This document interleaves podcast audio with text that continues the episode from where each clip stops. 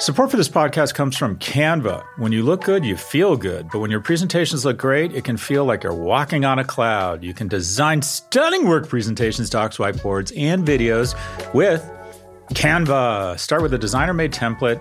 Use it as a springboard for your design. Add images, graphics, charts, and more from Canva's massive media library. Start designing today at canva.com. Designed for work.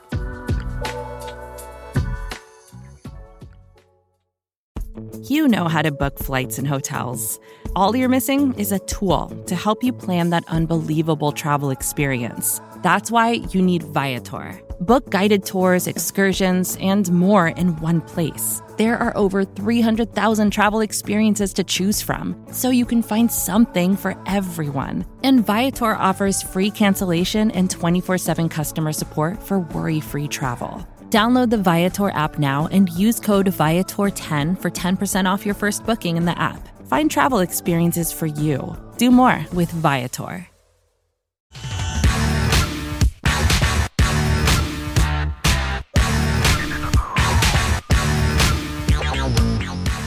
Welcome to another episode of the Prof G Pod. We are officially on holiday here at Prof G, so in place of office hours, we are bringing you our conversation with Alan Murray, the CEO of Fortune Media and author of several books, including his latest, Tomorrow's Capitalist My Search for the Soul of Business. Well, you're not going to find it, Alan. Anyways, he struck us as a thoughtful person, and we trust you'll enjoy hearing his take on stakeholder capitalism, the qualities of successful CEOs, and the state of digital media. We'll be back with our regular scheduled programming in 2023, so please send in your questions about business, big tech, investing, career pivots, or whatever else is on your mind. You can also do so by emailing a voice recording to officehours at profgmedia.com.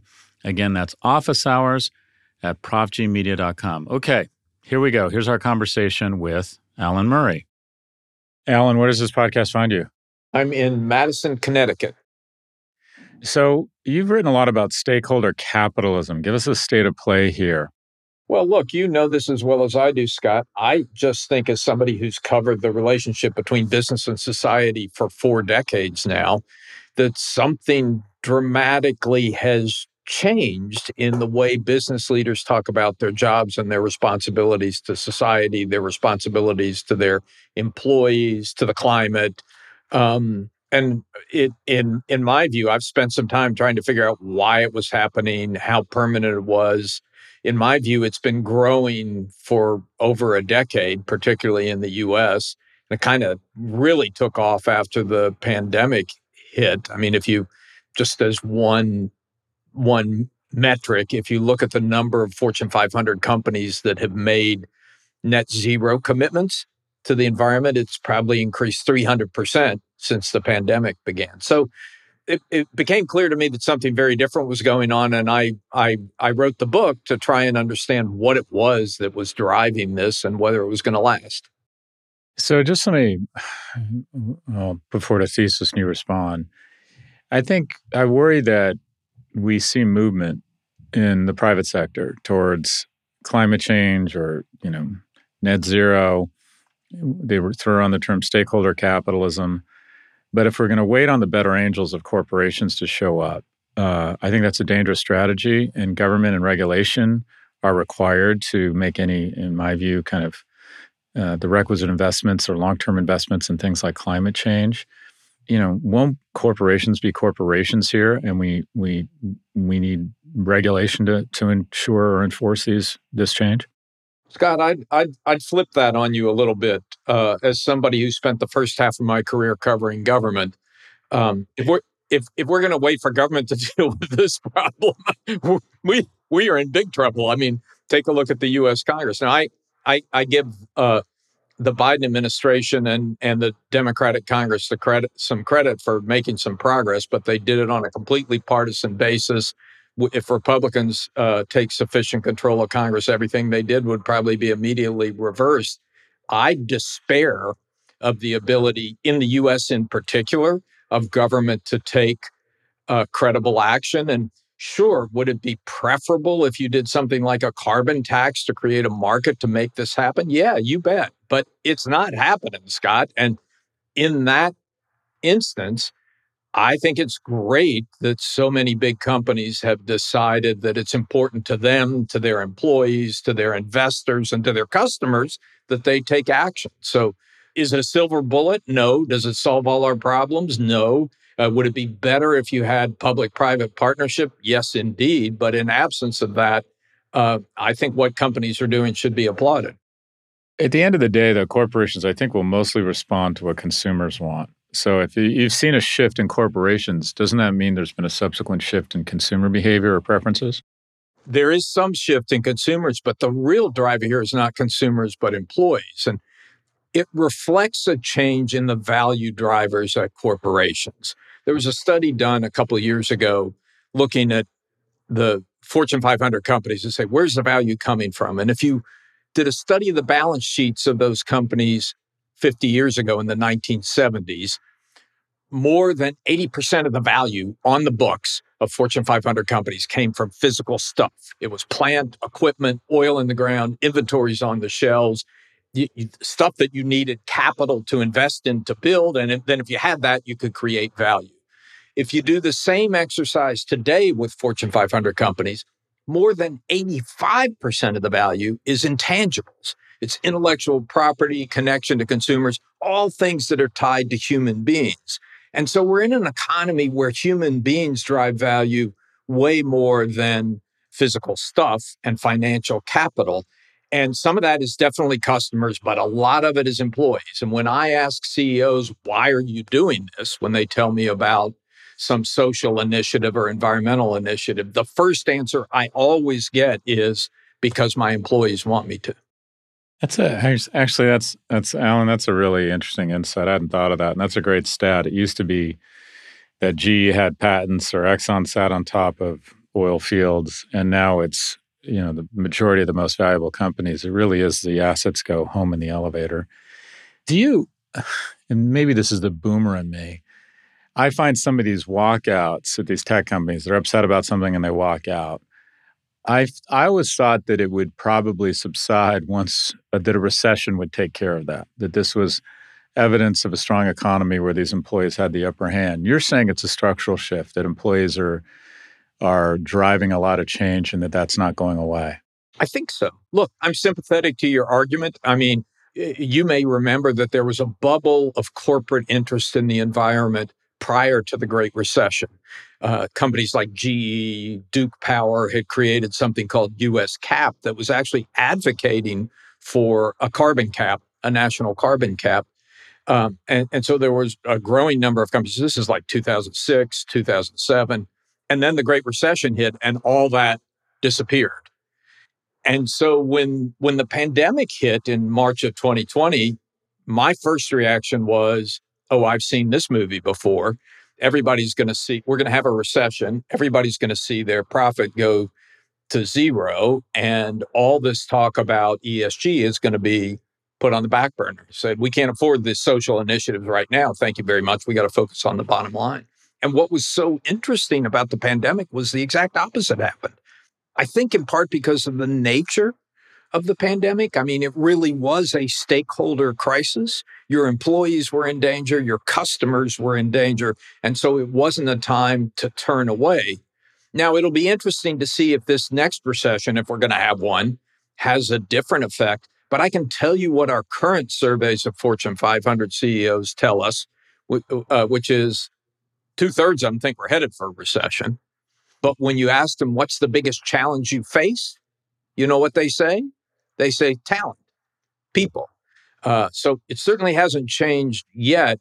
Uh, and and I think going back to those fundamental numbers that you and I talked about, I think that's a that's a reflection of the changing drivers of economic value that isn't going to be reversed.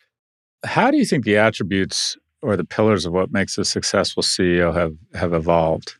Yeah, it's a it, it, it's a great question, and I you know, I, the nice thing about my job is I have a, a, lot of opportunities to have these conversations with CEOs. And, you know, you can't always take them at their word, but at some point when you hear it over and over again, it begins to make sense. I would say the number one thing I hear today that I didn't hear 10 years ago, 20 years ago, 30 years ago is uh, the importance of empathy. the importance of you know in a world where you take you take Bob Chapek of Disney as an example in a world where your success as a CEO can be affected by so many different people by the creatives who create your movies by the legislature in Florida uh, by your shareholders clearly or by activist stockholders but um, but so many different forces can affect your future you've got to listen you know, and you got to pay attention and you got to understand what's driving them and then be able to forge a strategy that's reflective of that. So I, I think that's certainly one of the big changes. Another big change is driven by social media. It's just that these these folks used to be able to hide under their desks when faced with a controversial topic. These days, they live in a fishbowl.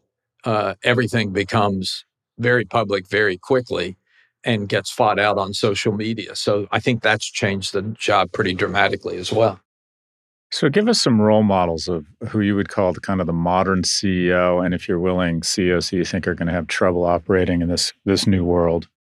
Yeah, well, I, will tell you one one uh, CEO that I'm very impressed with is uh, Doug McMillon of Walmart. I mean, Walmart is not a woke corporation. This isn't a West Coast tech company. This is you know, an Arkansas company led by a guy who spent his whole life in the South and operate with customers in the reddest of red states. Uh, and yet he's made it, he's been part of an amazing transformation of that company on the environment. Uh, they're reaching out to their suppliers and working to get their suppliers to take a gigaton of emissions out of the environment. That's powerful you know, you talk you were talking about, geez, shouldn't we leave this to the government? Well, let me tell you, if you're a supplier to Walmart, they are the government. if they tell you you need to pay attention to the environment, you pay attention to the environment. It's the biggest retailer in the world. And, and also the the change in the way that the company has approached its employees. I mean, they're obviously still not the best paid people in the world, but I'm pretty sure Sam Walton's view was that labor was like every other input and you push the price down as far as you possibly could. That's not the approach they take today. They really uh, have have changed the direction and the way they set wages in order to uh, uh, try and ensure that their associates have a better life. So I, I'd cite him as one example. I'll give you another example, and we can argue over whether she was being proactive or reactive.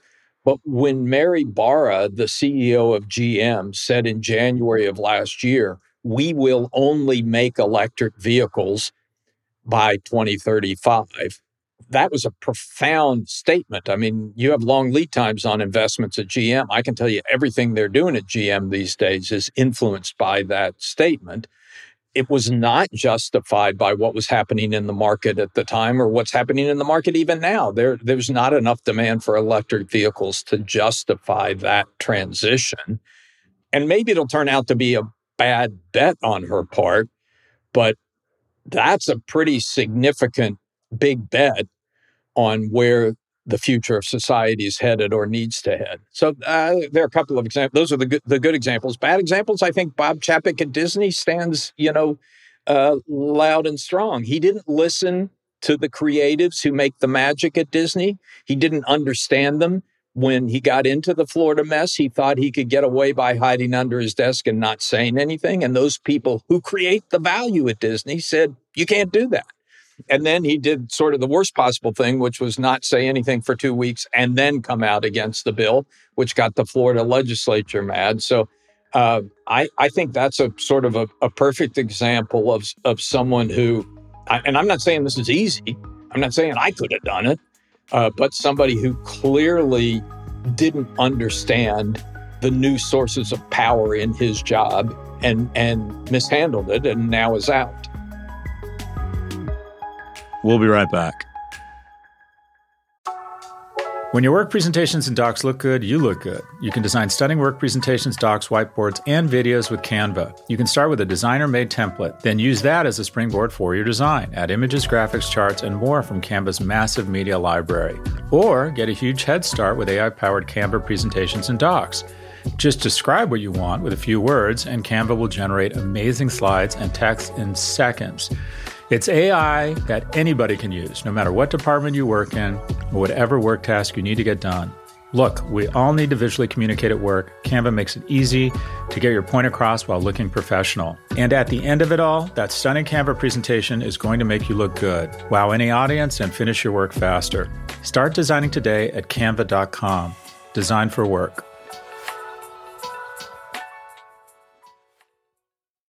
This episode is brought to you by Shopify.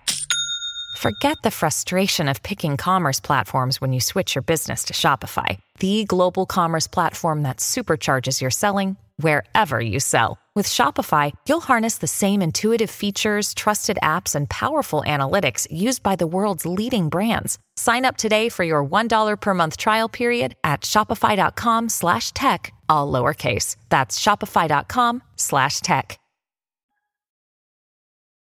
Uh, so I can't resist. Give us your evaluation of the CEOs of Tesla, SpaceX, and Twitter. So Elon Musk is, uh, of course, the great example because the uh, S and P, you know, kind of amazed me when they came out and said he failed our ESG test.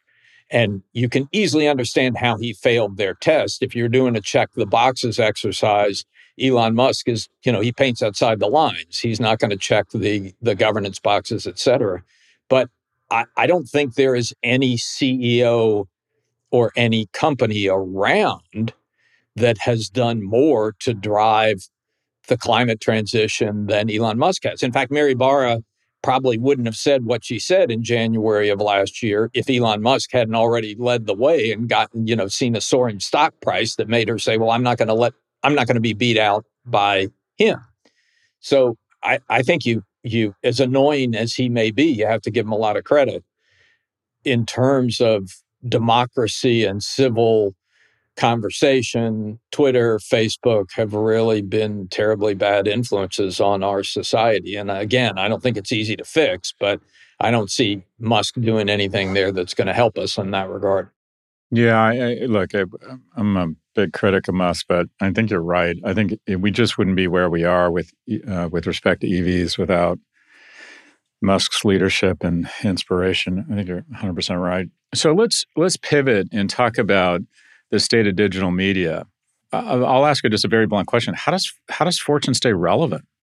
Yeah, uh, it, it, look, it's when I came to Fortune eight years ago, it was principally a print magazine because that was the way Time Warner and Time Inc. were running. Uh, you know, for a while, I was chief content officer for all 24 Time magazines, and most of them were still getting 70% of their revenue from the print magazine. That was remember that. Remember, remember. So, by the way, I just uh, uh, Jeff Bewkes is a role model and a mentor of mine, and I just remember the days when that was a very profitable unit at Time Warner, the magazines.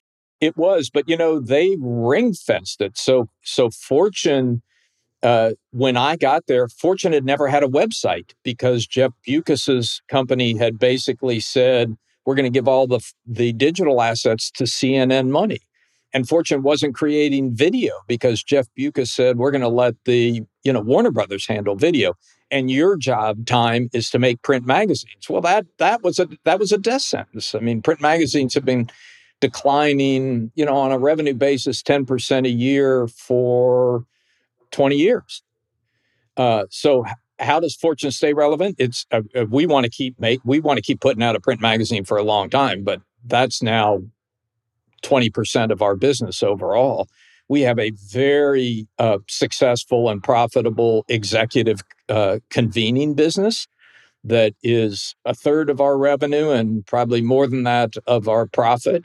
And we're creating some new platforms. We have a we have something called Fortune Connect, which I'm super excited about. We created it during the pandemic. It's a platform for training the next generation of business leaders in the principles of purpose driven leadership, in the principles of stakeholder capitalism, and the principles of inclusive leadership. And, and uh, finally, I'll just say part of the way we stay relevant and successful, we're having a very good 2022, is by standing for something. We are in this to make business better we have a clear view of what a clear eyed view of what that means. We do believe companies driven by leaders who have a purpose beyond profits make better companies. we do think we live in a complicated world where where having ambitions that go beyond just making money matter for the company and for the world. And we do believe that companies that take an inclusive uh, approach to their employees and to their leadership are going to have a, a better stake in the future. So, so part of the way we stay relevant is by having a clear purpose and point of view and working with partners who share that. From a revenue standpoint, what is the fastest growing piece of the business? What do you look to as the growth part of the business? In the past year, the fastest growing piece of the business has been digital advertising. And that's where those partnerships come into play uh, because it's not, you know, the programmatic advertising, although we do take programmatic advertising, but it's deep partnerships with a, a handful of companies like Salesforce, Workday, Accenture, uh, BCG, um, they're, they're, you know, 15 or 20 of them that I could uh, tell you about. I love them all. but it's deep partnerships with them, uh, uh, with companies that share our values. I'd love to just hear your view, big picture. Any thoughts you have around uh, streaming, um, social media, like any bets you would make or not make? I guess the answer f- for anyone in media is two things. One is know what you stand for and find the people who are willing to support you because they agree with what you stand for. That gets back to what I was saying we're doing with our partners. And two is, man, you better diversify revenue sources because the traditional ones are, are just getting weaker every day. And final question a piece of media you would recommend? Anything that you've binged recently? I read lots of books and I read lots of email uh, newsletters you know, I like what Jessica Lessin is doing with the information, but again, that's not, it, it, it doesn't suit democracy because it costs a lot of money, but it's good information. Uh, any others? Any um, do you do Puck or do you do Semafor? Your go tos? Other magazines you read or other? I, am watching Semafor. Uh, my it's fair, you know. In, in terms of traditional magazines, I read The Economist, I read The New Yorker, I read The Wall Street Journal, I read The New York Times, and then like everybody else, I read a ton of stuff online. Uh, so it's disaggregated, and you find uh, different bits and pieces in in different places. Just like you, I have I I have learned over my career to judge what's good information and what's bad information and whether it's coming from a place that has standards and whether it's coming from a place that corrects its errors and whether it's coming from a place that tries to find both sides of the story and you can discern that pretty quickly with a practiced eye but sadly most people don't have practiced eyes and uh, aren't being very discerning in what they consume. Alan Murray is the CEO of Fortune Media, where he oversees the business and editorial operations of the independent media company and is known for expanding its digital and conference franchises. Alan also writes a daily newsletter for Fortune called CEO Daily. I, I actually I, I refer to your newsletter on a regular basis, Alan. He's the author of several books, including his latest, Tomorrow's Capitalist my search for the soul of business. He joins us from his home in Madison, Connecticut. Alan, we appreciate your good work. Thank you, Scott. Great to be with you. Love what you do. So glad to join you today.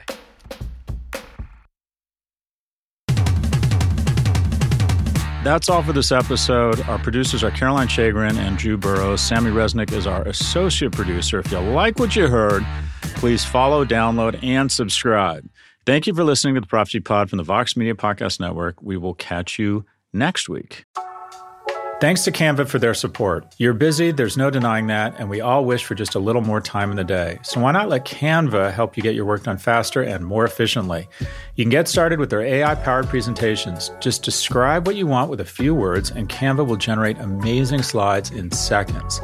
It's AI that anybody can use, no matter what department you work in or whatever task you need to get done. Finish your deck faster. Start designing today at canva.com. Designed for work.